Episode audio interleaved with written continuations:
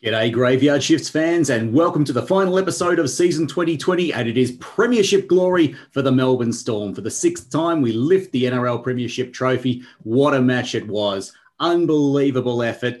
Blew them away in the first half, held off from the late charge from the Penrith Panthers, the minor premiers, a team that have been on an incredible winning streak. That is the strength courage, guts, and determination of this mighty Melbourne Storm side. Pride of Victoria, pride of Melbourne. They've been travelling vagabonds all year round, and now, mate, they are premiers. Pole man, how good was it? It was a fantastic night. We've calmed down a little bit now, but I got to tell you, the excitement and the nerves combined on Sunday evening. I was glad I had a couple of beers and then a couple of quick uh, nips of scotch after the game to settle myself down. Yeah, Dubs, we've done it. We brought the trophy back home. We had everyone against us, all of Sydney against us. Although we had Queensland probably with us, so thanks Queensland. Um, but yeah, we had we had every every journalist and their dog against us, um, but we still pulled it pulled it together. Living away from home. I mean, I think one thing I thought of yesterday was that today, you know, I think on, on this podcast, one of our early episodes, I said something about living on the Sunshine Coast and maybe that was going to, you know, wear, wear some of our players down, but it really brought our team together. They really galvanized and like Cam Smith, they showed up every day with a good attitude, although some of them I'm sure it was difficult.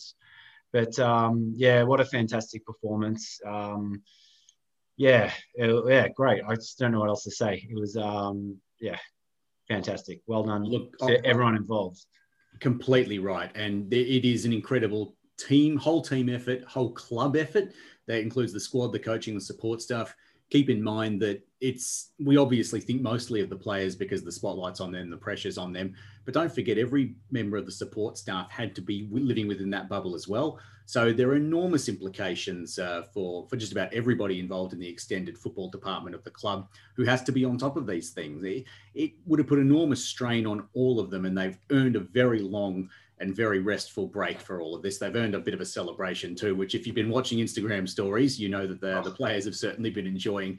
But I just wanted to say it, it's credit to the fact that, look, I don't know. It, it's easy. It's an easy point for me to make. I don't know if we could have possibly kept this kind of galvanized, disciplined performance if we didn't have uh, a great experienced coach in Craig Bellamy, an exceptional uh, experienced leader in, in Cameron Smith, and then the, the, their lieutenants, guys like the Bromwich brothers, Finucane, um, other natural leaders in the squad, Cam Munster, you know, players who who just ensured that that kind of commitment and dedication continued through the whole uh, season and into the final series. And you know, I don't know when this team really started to believe that a premiership was an option or possibility in season 2020, but you can tell they've been very, very focused for really since lockdown um, was lifted and and they never lost their focus and attention even after um, they got kicked out of Albury, moved out of Melbourne, uh, played out of Sydney for a while, and then of course had to finally settle on the Sunshine Coast. Just one for the ages this season 2020. Yeah. That the win last night was a was a brilliant performance, particularly in the first half. Um, but it's the culmination of an exceptional effort and a really credible culture that they've built in this Melbourne Storm side. So just yeah. such a great, well deserved victory you know, Dubs, you said you don't know when they started to believe. I still remember distinctly the moment I started thinking a premiership was on the cards. You know, obviously we had that shaky start after the restart. I think we lost two of our first three, maybe four games. Um, it was that win against the Roosters. Uh, the talking about obviously the Golden Point thriller um, that we somehow pulled out of the bag. Like I thought that game was gone for all money, yet we somehow. I thought then I thought we had it won, and then Flanagan kicked that goal and and Paps got that field. Like it was just the craziest game. And after that game, like I really thought, right, we got a team that can challenge this year again. Um, so for me, that I think, and I think for the players too, that was a big win against the reigning two-time premiers.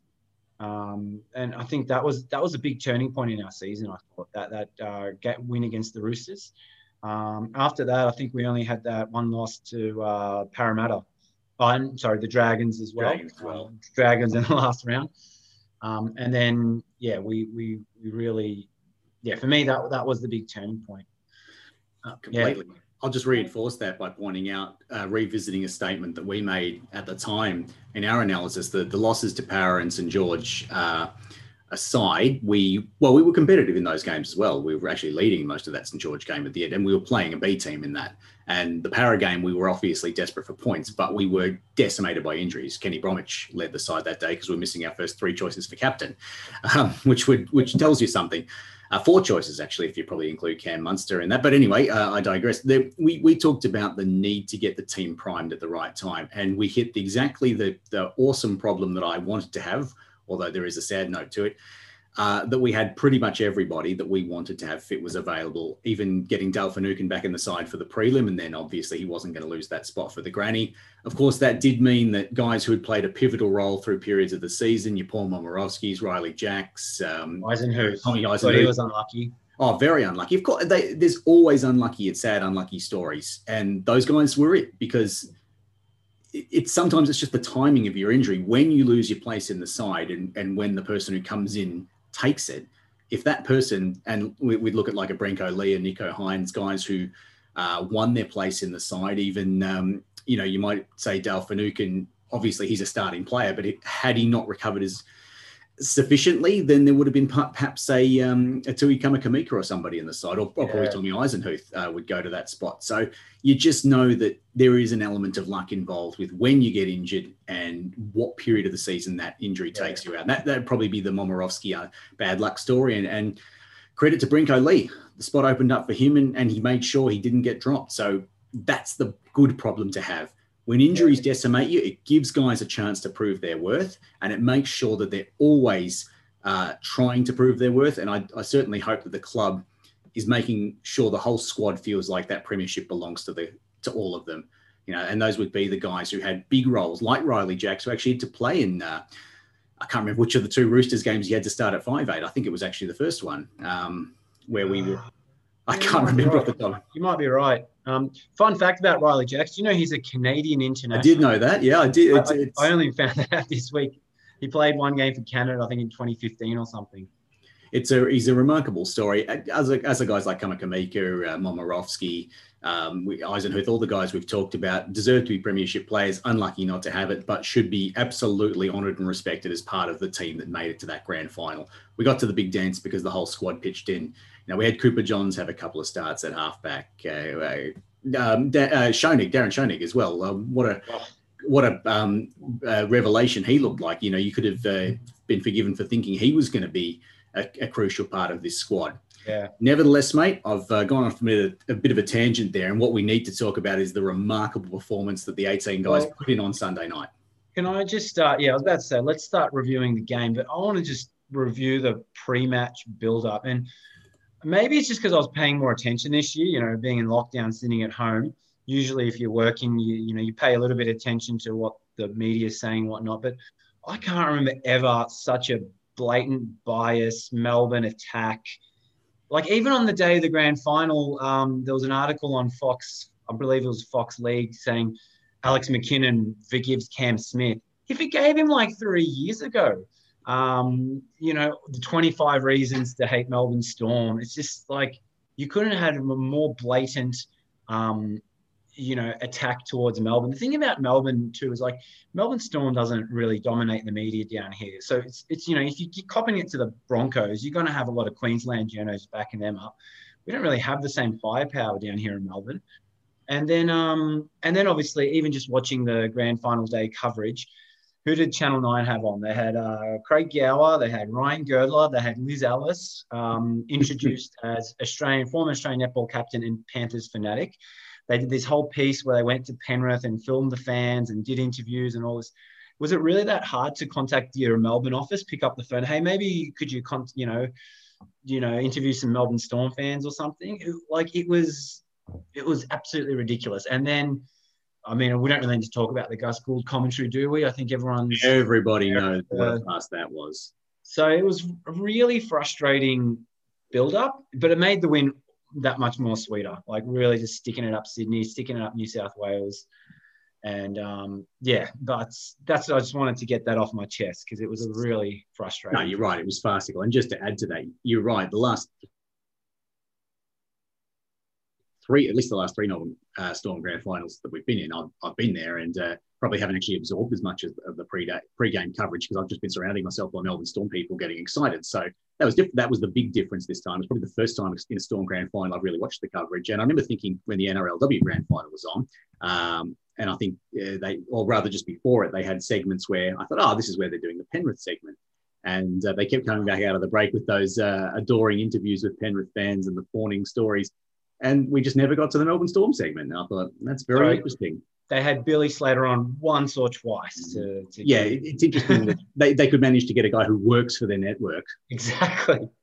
Yeah, geez, that how hard was that? And he's not there in, in, a Storm supporting capacity. I mean, we know he is a Storm legend, and you know, as is Cooper Cronk, although well, he works for Fox, he's an analyst, yeah, so not quite the same, is it? It's not like they were getting um, ex-retired Melbourne Storm legends who, who still feel fondly about the club. Uh, they weren't, you know, calling people like uh, Glenn Lazarus and saying, "Hey, you know, talk about your time at the Storm when it started." Tell it because that's an interesting story.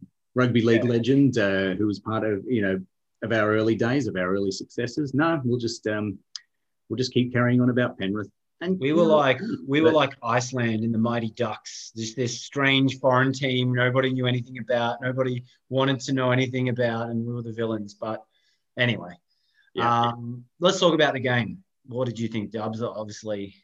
Well, mate, you and I said talked about it last week, and my big thing was don't start slow. Don't not in a game like this. Uh, in with the exception of '99, where we um, came, where comebacks were the theme of that final series. The grand finals we have won uh, 07, 09, 12, and uh, 17. We've always we've had the jump in all of them, even the ones that finished fairly close, like nine and, and 12 we got off to the start and were able to protect the lead. Uh, and obviously in 07, we blew um, Manly away a bit and they never found a way back in. In 17, the Cowboys, uh, all we had to do was put them on the back foot early and we're always going to beat them. They were, you know, they'd come from the bottom of the eight.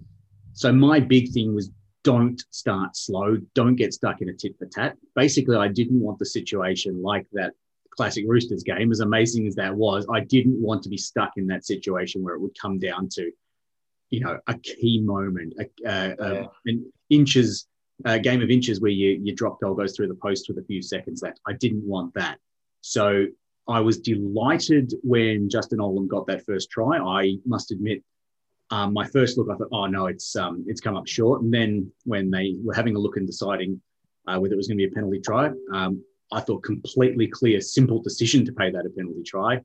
Uh, yeah. And I will be fair with my assessment in the refs. So if anyone who's a Penrith fan is getting angry, hang on. I'll give I'll give my as fair assessment as I can. But that's what the rule was brought in for. It was the Billy Slater rule. So happy for anyone to say, but you know, you guys used to do that. Yeah, we did. And then the rule was when changed. it was legal. When it, when was, it was legal. Yeah, we didn't do it afterwards. It's, it's, like it's like having to go at Tommy Raudonikis for calling cattle dog, and like, that was the game back then. You know? That was the game back then. So you know, Billy Slater used to do it. Yeah, and then they changed the rules. Okay, cool. Um, so no one can do it anymore. That's fine, but that's not new. That's that's not exactly a brand new rule. And if you look at the replay, it was quite clear that he led yeah. with the leg and then stuck his left leg out to uh, to dislodge it, and Olam would have otherwise scored a try. So penalty try. I I would thought, well, it's a bit of luck, but it's you know we, we would have had the try otherwise in the corner. We just got the extra two points guaranteed because of that. Uh, and well done by Addo-Carr. He didn't um, have an enormous amount to do in the game, Addo-Carr, not like his usual firepower, but uh, a very clever little back uh, pass back into Olam, who capped off a brilliant season with a grand final try. So, yeah, perfect start, followed by two of the smartest take the twos I've ever seen. And it, oh, we've been screaming out for it for years, Dubs. Take the two. We always take a tap, and we always end up losing by two points. I know, I know. And look, it's funny because it's something that if you and I, am not sorry, I'm not trying to turn this into a, a cross code analysis. Union players, that's one thing they do well. They uh, they take points when they're on offer. Uh, for some reason, in, in rugby league games, it tends to be something that is is saved more for crucial moments or for pressure games like this, Actually, so Origin or Grand Finals. Think about this, Dubs. If we didn't take those two penalties, and assuming we didn't score, we would have been up 22-16 when Nathan Cleary crossed in the 79th minute. Mm-hmm. So take the two. Always take the two. You know, always so. take the two, and it would yeah. have been just you just have to take those points because suddenly you're eight points and then uh, 10 points. And one thing Phil Gould did have right is that if you look at that period between Olam's try, which I'm just looking at the stats, was the third minute, and Vunivalu's try, which opened the lead up in the 30th minute, in that 25 or 27 minute spell, yeah, Penrith actually were on top. I, there's no two ways that. I agree with you there, but they Yeah. couldn't like. Oh, no, no, I'm not. I'm not. I'm not defending his analysis. What I'm saying is the game was very much uh, in the balance, and we were uh, we were needing to be incredibly tight defensively. So the fact that we got those two penalty goals, which were just looking at the stats again here, 22-26, so in rapid succession, we're actually in the middle of a sustained period of Penrith pressure. Yeah. So that is why it's such a huge psychological win because even at 30 minutes when we're up um, 10 0, Penrith are thinking, geez, we've thrown everything at them and we're effectively two tries down. Also, that came coming in there just to hurt them even more was the uh, the disallowed try they had, um, yeah, which again, correct decision. to the letter of the law, it was the correct To The letter of law, correct decision. I will come back to why uh, not everything went our way either. And uh, but anyway, Penrith fans, I'm not being one-eyed here. At least I'm not trying to. So Vunivalu Right. crosses. Well, okay. Well, it gets stuff. Penrith. I hate you. No, I'm kidding. I actually. No, I'm be- anyway, continue. Anyway, Vun- by the time uh, Vunivalu scores in the 30th, that's a massive moment. And Can I I- can I just stop you there and please do it. mention- I I'm, I'm, reading an I'm article. lyrical. Go on. No, no, just about Sully's try. He he was saying that this was his last game. I read this in an article, and he's going to just put everything on the line, put his body on the line. He said that normally he wouldn't have. He would have just not taken the risk. He would have normally um, just let the defender catch it, and then he can cr- come in and smash the, the. Sorry, let the attacker catch it, and he can smash the attacker. But he took a risk, and uh, what a risk to take! But um, just absolute amazing bit of athleticism, the best try I think he's ever scored at the most critical moment. For me, that was the turning point. Oh, Because you're right, we, we were we were on the back foot. We were on the back foot until he um, got that try. what, what makes it so remarkable is that it's easy to uh, to bag Cleary, and yeah, Cleary's going to have to live with the fact that he threw the hail mary pass, which, if I'm being honest, I thought was a crazy decision given the stage of the game. Can I stop Uh, you there as well? Cleary actually said in an interview after the game that he doesn't. He would have thrown that pass again. He just doesn't think he executed it the way he needed to throw it. So he thought the idea was, and to to his, um, you know, I probably agree with him there. We were like Sully's known to rush in. You know, that's Hmm. that big play. If he misses it, parents score in the corner. So No, I do agree with Yeah. you there. And what I was going to say is that yes, I, I don't think it was the right. I'll disagree with him on that. Whatever, he's a he's a, a bloody captain of a grand final side, so he knows more than I do. Yeah. Even so, I thought it was far too early to pull the trigger on a big one like that. Because yes, if the ball is taken cleanly and Sully's up in the line, they score and suddenly it's 10-4 or 10-6. And and I, you know, you'd say what a brilliant move. He read the play okay. Brenko Lee, I think, had come up into the line and he probably read that and said, Yep, I'm going to go for my players out wide. Vunivalu is not Mr. You know, super defender. Yeah, we all know that. That's not Sully's role. So for Sully, A, fantastic read and anticipation. B, the take was beautiful and clean. That in itself was pleasing enough just to have been able to, to stop that set going towards the corner and a try saver. The fact that he his ability to spring up and his acceleration, he got up off the ground, and yes, the, his opponents were t- had to turn, but he sprung up off the ground and managed to outpace everybody. That was unbelievable. and he w- had to brush off Mansour uh, as well. So he gets up, he starts running. Josh Mansour's coming in for the tackle. He's able to brush him off, and Just- then, he, then he puts on the afterburners. Yeah. Absolutely Incredible. The, the we know he's fast, we know he's athletic, but he combined. He showed awareness, he showed speed, he showed acceleration, and he showed uh, agility too. I just, to me, that it was the moment uh, of the match, and I remember what at the time thinking. The stage of the game, the fact they'd had a try disallowed in the corner, the fact they'd had a, a potential try scoring pass picked off, and it was a 12 point play, or at least a 10 point play. Um, to me, that was when I started to feel like it could be Yeah. our night. And Right. then almost icing on the cake, I just wanted to get to the end of the uh, the half, and then of course icing on the cake is Cam Smith gets a little bit of luck, but perfectly legal thing uh, that happened. The ball was knocked out of his hands in what I'm assuming was a moment of desperation, possibly to try and force a penalty, so Smithy would kick and take the two on the half break rather than have a go Yeah. to try. But it ended up just by sheer luck uh, or good fortune, bouncing straight backwards out of his hands. He was able to pick up cleanly and ground grounded for six points. So I felt at halftime we were 90% of the way there. Come back out. Uh, instead of them getting on the front foot, Papa has a runaway try. Uh, and then I'm starting to think, well, this is going to be our night. Uh, but I also knew that they were coming. I think you and I said at the time, uh, or I, I think I said, I'll, I'll be happy when, you know, there's 10 minutes on the clock and there's a four try buffer. Yeah, I, I called it too early because especially Mm. we're 26 nil up and they started doing giving away stupid penalties and it looked for about a five minute period where they'd given up. But to Penrith's credit, um, that was an amazing fight back. I don't think any other club would have actually kept digging like they did. So no, and yeah, and they did. And here's where I'm still not happy. I'm still angry. Their first try oh. was an open and shut no try, and it was called on field. It was called no try uh, obstruction or um, running the kicker uh, having a teammate running in front of him. So obviously we don't have the vision in front of us here. But we know you are not allowed to have a player come in and as a yeah, blocker for you when you're kicking it. This is not a new rule. decision. And then there's the thing, and you say, okay, well, it, you know, it's not exactly, it's not a, a, traditional obstruction in the sense you don't go and run into an opponent, but otherwise you just have players would naturally use a shield uh, of a player in front of them every time. If, if that is somehow not interpreted as being uh, a disadvantage to the defensive side, then that, that's just bizarre. Not only that, but the referee's call on field was that it had been, and therefore it was no try. So he just wanted to confirm with the video ref that his viewing of it was correct, which it was. The video ref overruled him and said, no, I think despite the fact that the player literally runs in front of a kicker, yeah. two meters in front of him between does the kicker and the does defender. Does a good shepherd or a screen if, if you're playing basketball. It's a, it was a screen. It was shielding. And, and it's like, okay, well, gee, that's a bit rough, but that's the legit exact rule. And this is going to be a no try. And then it wasn't. And I cannot get over that because if that is ruled as a no try correctly, they they drop their heads and they go, well, that's it. It's not our night. But instead, it was ruled as a try for reasons I don't understand. Just, just before the no, that, that try, though, Sully had that golden opportunity to did. really kill. I, I felt the two turning points were both around Sully, both in the positive and negative. Um, but yeah, but you're right. That that should have never been a try.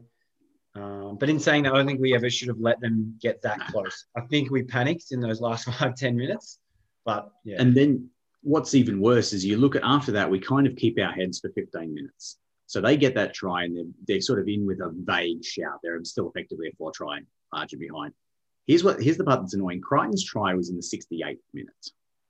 Uh, Mansour's try was in the 71st minute, and just seconds before that, and here's one where I'll say that, you know, people thought it was harsh, and it's a little bit harsh, but unfortunately for Jahrome Hughes, he didn't execute his attempt to screen or to protect a player correctly. He appeared to stagger a little bit. And uh, if we're being clear that, um, you know, their try earlier was ruled out for obstruction, well, this is the same thing. And, and effectively, he was stopping a player running in a try scoring attempt. Well, so I didn't think he didn't. Usually, when a player is obstructing, they'll have an eye on the like, I mean, again, yeah, he's, he's, moved off his line. Moved off his line. The letter of the law, it's there, but he wasn't even looking at the player. He just sort of staggered, stopped, and then. I think, look, I agree. I think it was harsh, but at the same time, if they hadn't paid that, then Penrith would be within their rights to say, well, hang on, we're getting letter of the law decisions go against us with that first penalty try and our try ruled out for obstruction. Surely we can see that um, Jahrome Hughes. I think the thing is, Hughes just didn't disguise it well enough he could have kept moving in a slow forward motion. He still would have been able to shield. His, he probably could have just stood still and put his hands up, and or yeah. just not done anything, or just kept jogging back. It was it was the sign of somebody who was not thinking clearly. He was too conscious of uh, the player running behind him. And look, it would have been better off if they just scored and we kept the uh, the 13 men on the park. So, and because it was after the 70 minute mark, we thought, great. So here they are coming back. They're going to get it back 10 points here, and we're a man short. And that's when I thought we played four or five pretty good minutes. Uh, we got a couple. We got the hands on the ball a couple of times, and, and That's just really Brenko almost crossed as well. Brenko did nearly cross, and oh, then the part that was really frustrating, I think, was a forward pass given away Smith to Finucane off the top of my head, uh, down yeah. one with about two and a half minutes to go.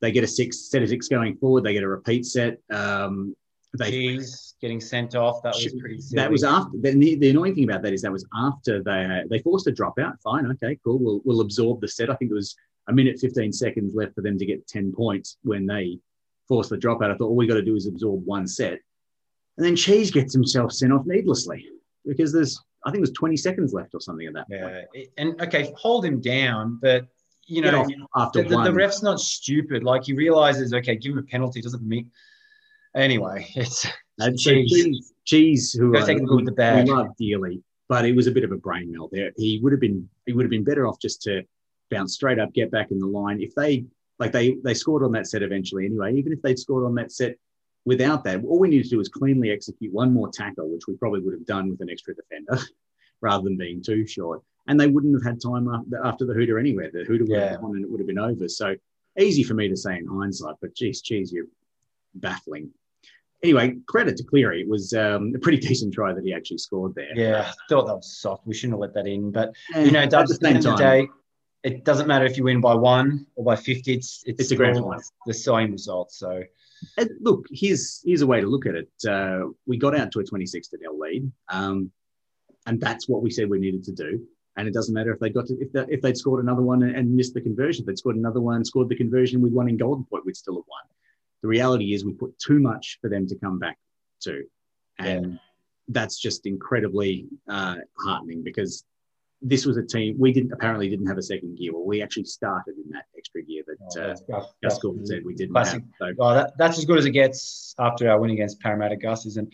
You know, again, I'm just ranting here. Just listen. I've got a lot of respect for Gus. He's basically. I still remember that interview where he went into bat for us against David Gallop, saying, you know, you've punished Melbourne for bringing up all these players. Blah blah blah. I'll never forget that. All right. So, but the frustrating thing with this Gus Gould is he walks around like he's the absolute expert of everything. He's allowed him to say whatever he wants. You know, you know, after you know the famous after it's famous now in that in I don't know guys if you if our dubs I think you, I sent it to you that that little promo video when the finals were saying United. You know, you've got Gus Gould saying, "Oh, you know, I think that's it for Melbourne. I don't think they're even a top four team." I actually went and watched that video. The video is titled is Melbourne a top eight side this year? It was after our first game back after the break where we lost to Canberra by about 10 points. Um, and so you get these experts, so called experts like Gus Gould, they can just completely make these comments, be completely wrong, be completely biased. Yet, what consequences do they have? Like, if if you know they're experts, they're paid to give an accurate opinion, right? You know, if Christian Welch Welch isn't he doing his job, he's he's he gets off the bench, he gets sacked. If me and you don't do our job properly, um, yeah, exactly. So, you know, there's no accountability to these, you know, the Paul Kents, the Gus Goulds of the world. I mean, to be honest, I think um, I watched NRL 360 the other night. Um, and Kenton Hooper did praise us a lot. Um, Buzz Rothfield was great. He was he was in our corner batting for us. Yeah, there was a moment where he said something like to Cooper, uh, James Hooper was like, well, you don't, it's just because you don't like the Melbourne Storm. You don't like the Melbourne Storm, do you? He's like, no, I don't. So he's just blatantly. Um, at least he's honest. At least he's honest. And, you know, then Hooper talked about the banter, you know, between him and the Storm. And I was like, mate. Not banter, mate. We just don't like you. Yeah. So anyway, that's, that's just, yeah, I just see listeners and viewers are very frustrated, but otherwise it, it was, it was a fantastic week. Um, and yeah, and great to see. I think eight of our players have been picked for Origin, and I think incredible, really.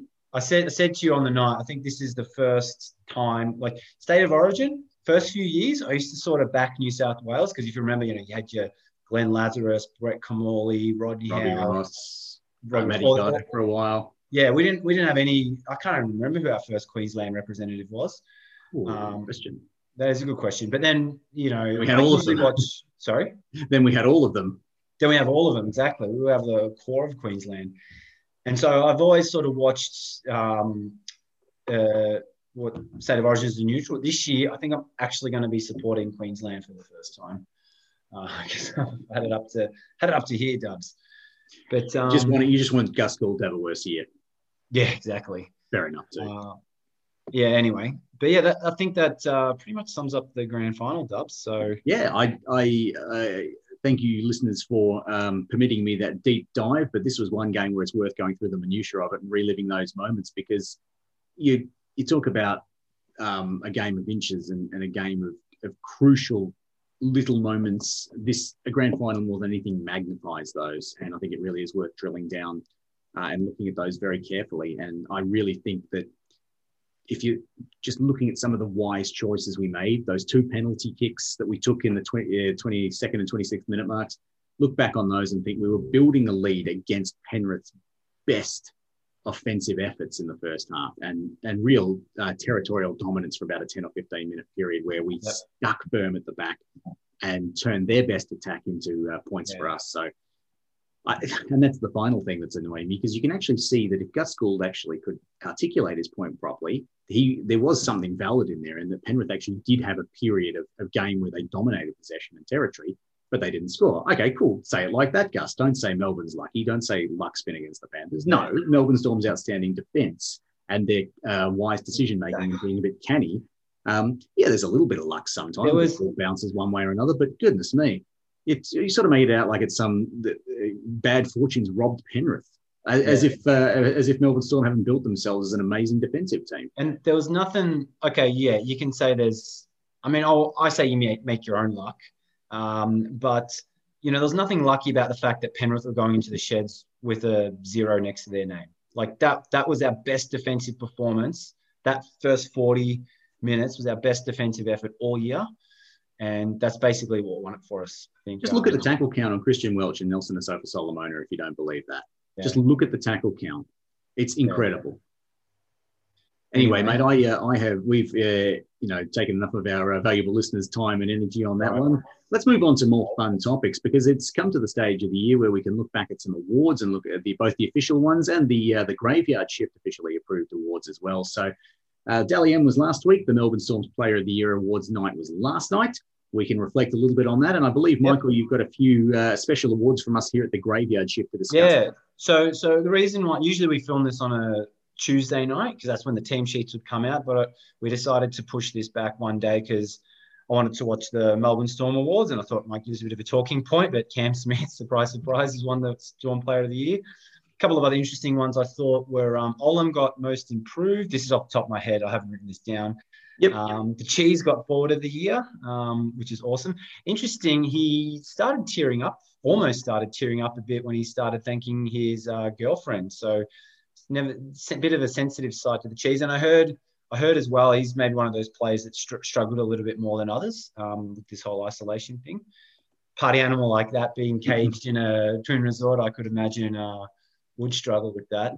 Um, trying to think who else. Um, Papenhuyzen uh, won try of the year, won the back of the year. He won the fans player of the year, the members player of the year as well. Yes, yep. Um, Tino won the rookie, um, rookie of the year. Yep. Um, and Isaac Lumelume won the uh, the Cronk feeder player of the year. Feeder player of the year. Thank you. Um, yeah. So yeah, all deserving winners. Um, but I feel they've missed some uh, important awards dubs. So I've come up with some graveyard shift awards for season 2020. And with your help, listeners and viewers, we can lobby the club to make these official awards in the future because I think when you hear this, you'll agree that these are it is criminal that they these have been overlooked by the club and even the NRL more broadly. So, Paul Man, tell me what are the graveyard shift official awards for 100%. season 20? Well, the first award is um, hang on, I'm again, I'm got to get some media up, so this is going to struggle. The uh, first award is um, going to, well, I'm not telling you who it's going to. It's for the best beard of the year. So obviously we had uh, a little section earlier in the year, famous Storm beard. So I think it's only fitting we award the best beard of the year. And um, beards were quite a thing in isolation in Victoria in 2020. Yeah, they definitely were. So again, I'm struggling with the media. That so is all right. So just a bit, of, a bit of background. It so Coleman and my here we go. There we go. None other than Cameron Smith. Congratulations, Cameron. Cameron. I'm so sure that. Sorry. That's a fine effort by Cam Smith coming out of isolation there. He did trim it down a little bit more there, but I've got to say I, I backed him with that big beard, and um, and yeah. I'd like to see some perhaps some form of that returned in the future. Yep, and um, I thought uh, honourable mention to Brenko Lee. So that's a picture of Brenko right there. Very fiery looking. That is pretty beard there. That is a pretty good beard, but we have to give it to the captain there. All right, the next award goes to um, this is the worst bike shorts of the year. So you know, some, sometimes the players wear some bike shorts. So mm-hmm. this one goes to two players. Oh wait, no, sorry, that one. Here we go. It goes to Nelson Asofa Solomona and Suliasi Vunivalu, both sporting these horrendous pink bike shorts.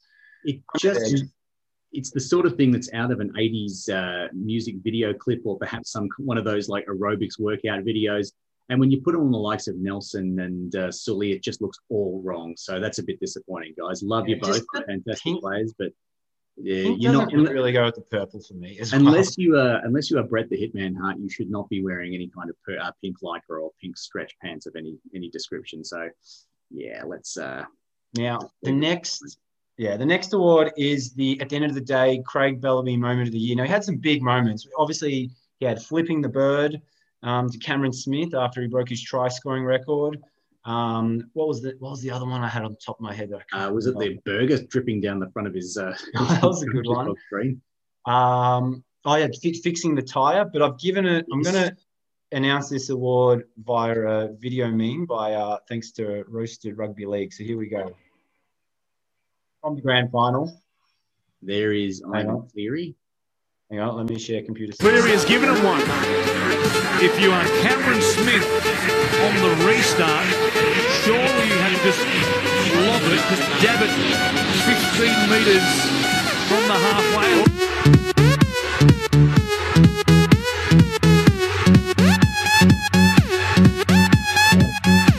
All right, I think everyone else knows how that finishes. So uh, that's one of my favorite memes: the uh, dancing Ghanaian pallbearers.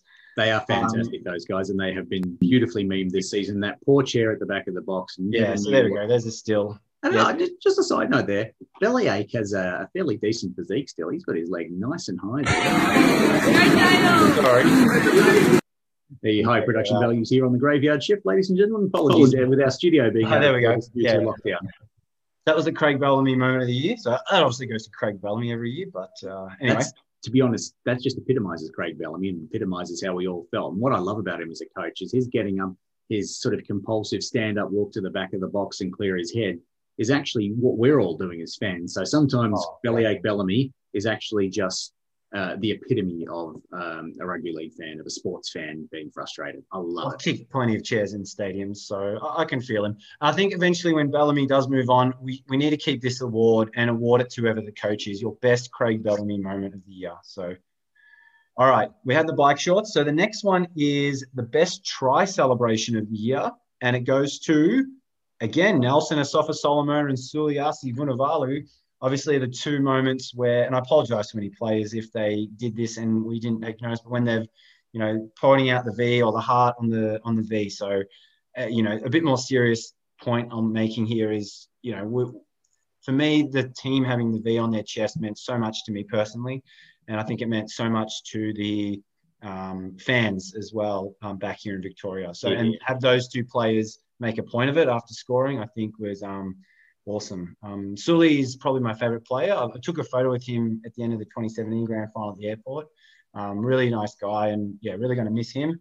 And yeah, Nelson, well, he's just a legend. So Nelson's Nelson. We love him. Yeah.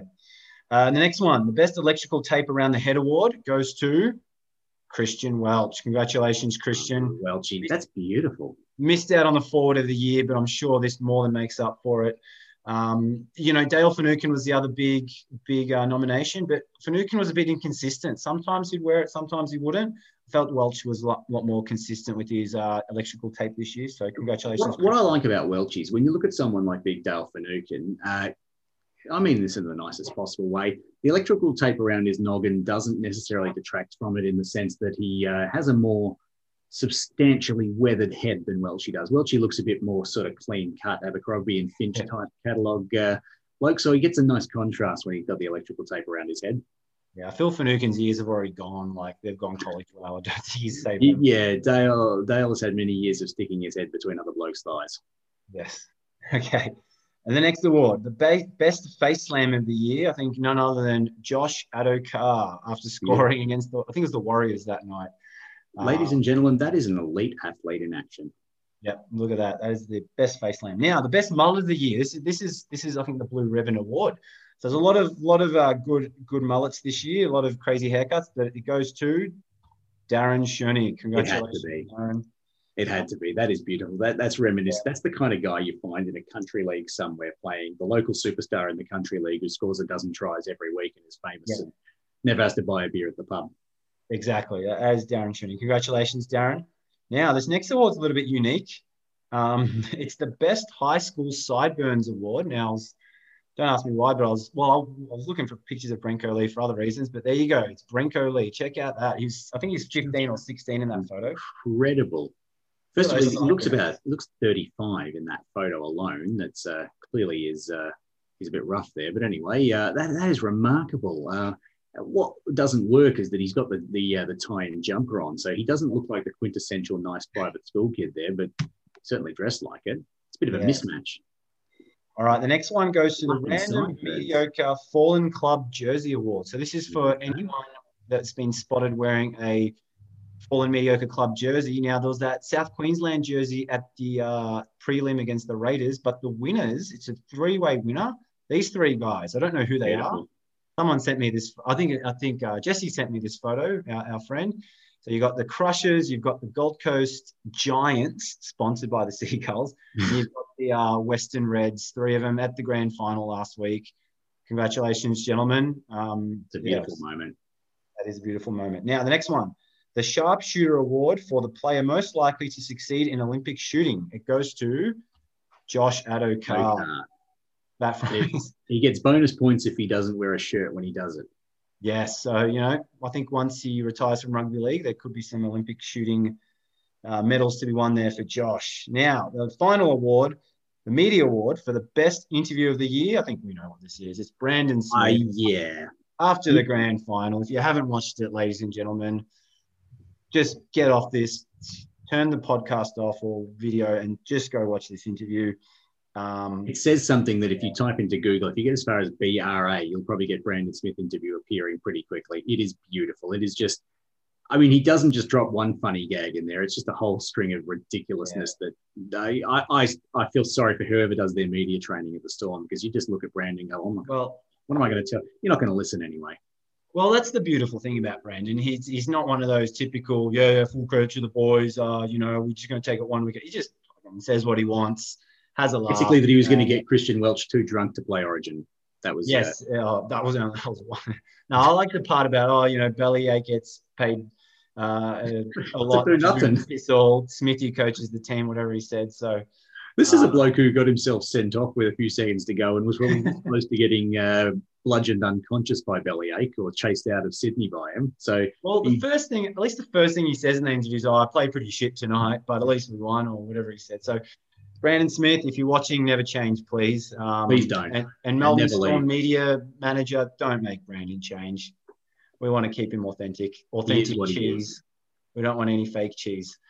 All right, Dub. So that ends the award. So congratulations to our award winners. Your uh, your prizes are in the mail. Maybe I don't know. Australia Post is pretty slow these days. yeah, blame them if nothing comes. Yeah. All right. Let's um let's finish off with some memes just to keep the tradition rolling. There was a lot of memes this week. I had to uh cut out a lot of them. Yeah, we'll never get to them all in a grand final week. No. And You could have had a Brandon Smith meme section. Yeah. There's a couple of key sort of focuses. Now this was my meme. I, I just I've been meaning to make this meme all season. It's got nothing to do with the grand final, but the original crusher tackle. Just I just love that you've got a crusher crushing a Steeler. Yeah, the There's a lot of very masculine, masculine sort of machismo in there, isn't there? There's uh, a lot of brutality. Forex gold.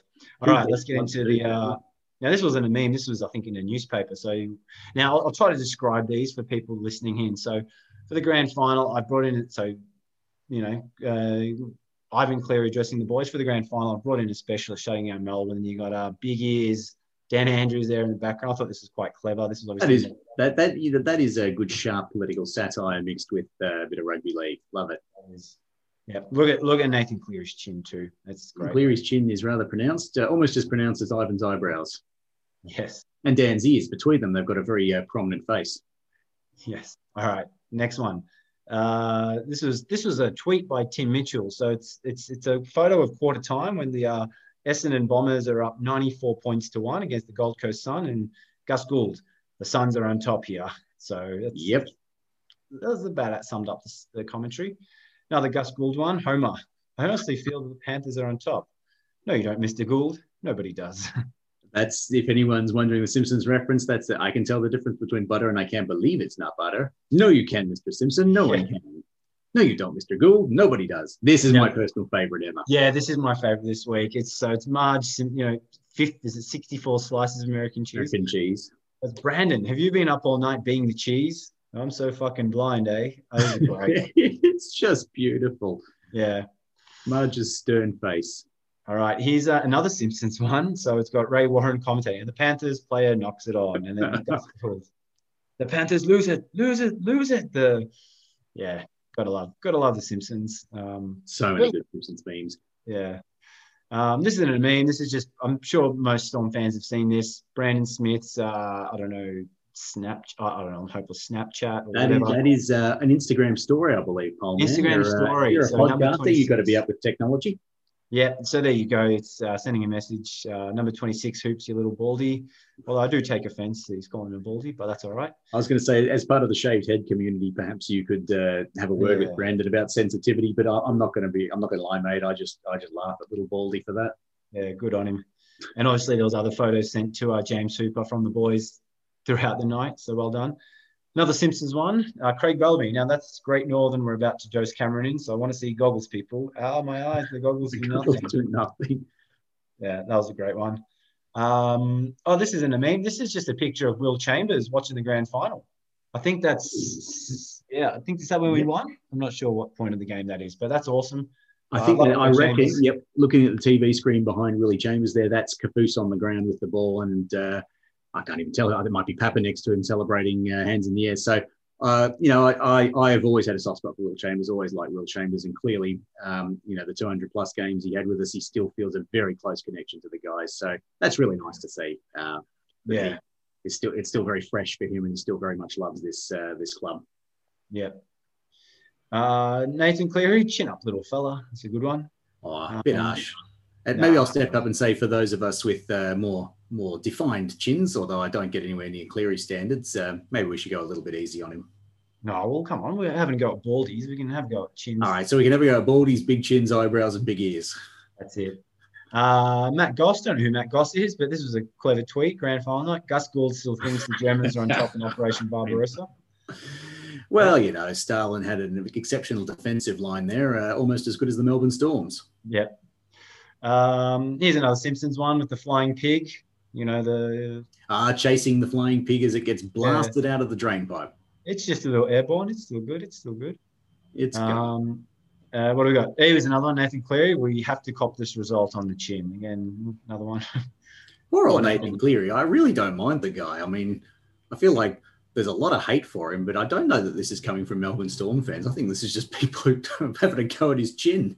Well, I, th- I think it's funny. I've got nothing against Ivan Cleary, but um, I've got nothing against Penrith too. Like, they're a team I've always sort of, I guess you could say, had a soft spot for. Like, I remember in 03 when they played the Roosters, I was so on the Panthers bandwagon. You know, they're, you know, a tough working class club out from, you know, Penrith. The, the club means a lot to their community. And so I have a lot of respect for that. But um, obviously, Melbourne comes first. Um, Harry Grant, can I have some Oh. premiership? Finish your Rookie of the Year award, then we'll talk. Now that is clever. Yeah. That's Bart living up in the attic after they find out he's got a conjoined twin Hugo and he gets stuffed up there. Yeah. And that's the memes for the weekend for the year, Dubs. So that, that Beautiful, Paul man. As ever, show of the I.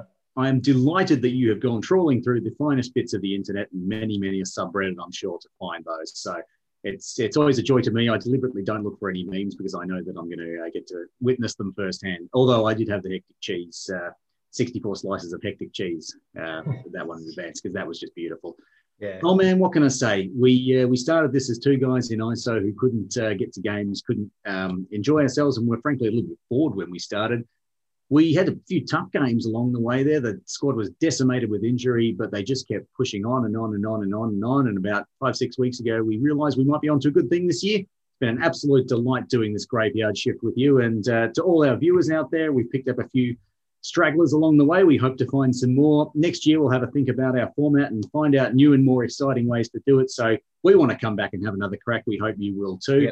Oh man, it's been a delight working with you, mate. Hopefully, at some point, we can actually do this sitting in the same room. That'd be nice. Oh, we actually could have tonight, Dubs. We actually We could have tonight. We're Yeah, within anyway. 25k, and we can have uh, people from two different households under the same roof. yeah. I think. Um, Um, talk to Dan Andrews. He's the uh, defensive expert. Yeah. Um, exactly.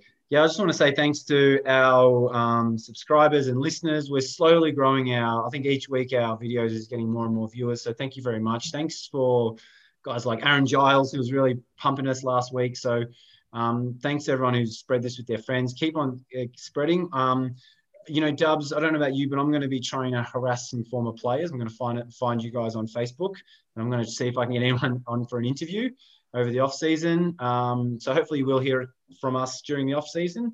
Um, but yeah, otherwise, you know, like us, follow us on Twitter. Um, we, you know, Apple Podcasts, Spotify. Like, subscribe, do all that, and share with your friends. So thanks a lot, everyone. Thanks a lot, Dubs. I couldn't have done this without you because you actually have some media training and I don't. I don't know what I'm doing. But um, yeah, thanks. I have the training. Doesn't like like hectic cheese. It doesn't mean I'm any good at it. Yeah. So yeah, thanks a lot, and um, yeah, really looking forward to next year. Both doing the podcast and obviously getting back to AAMI Park. Like, geez, that's going to be a great first game back. If that place isn't sold out, like seriously, what a, we don't we're not worthy, you know. So we want some anyway. purple there that we uh, we break social distancing, but not really because we don't want COVID to come back. So yeah. we want as much as as many people as we can possibly get in that stadium in purple, cheering the team on, and hopefully at some stage we have enough uh, leeway that the club can organise some kind of premiership celebration somewhere. I don't know what it'll look like, but I'm sure that if that can happen, they will. So yeah. good on your graveyard shifters. Uh, we'll be back in 2021, hopefully for a back-to-back. First time, the one thing we haven't managed to do in the Melbourne Storm's history, despite our years of success and many grand final bursts. Let's go back-to-back 2021. Yeah, exactly. Let's find all back-to-back. So thanks everyone, and yeah, you'll hear from us next time. See you next season.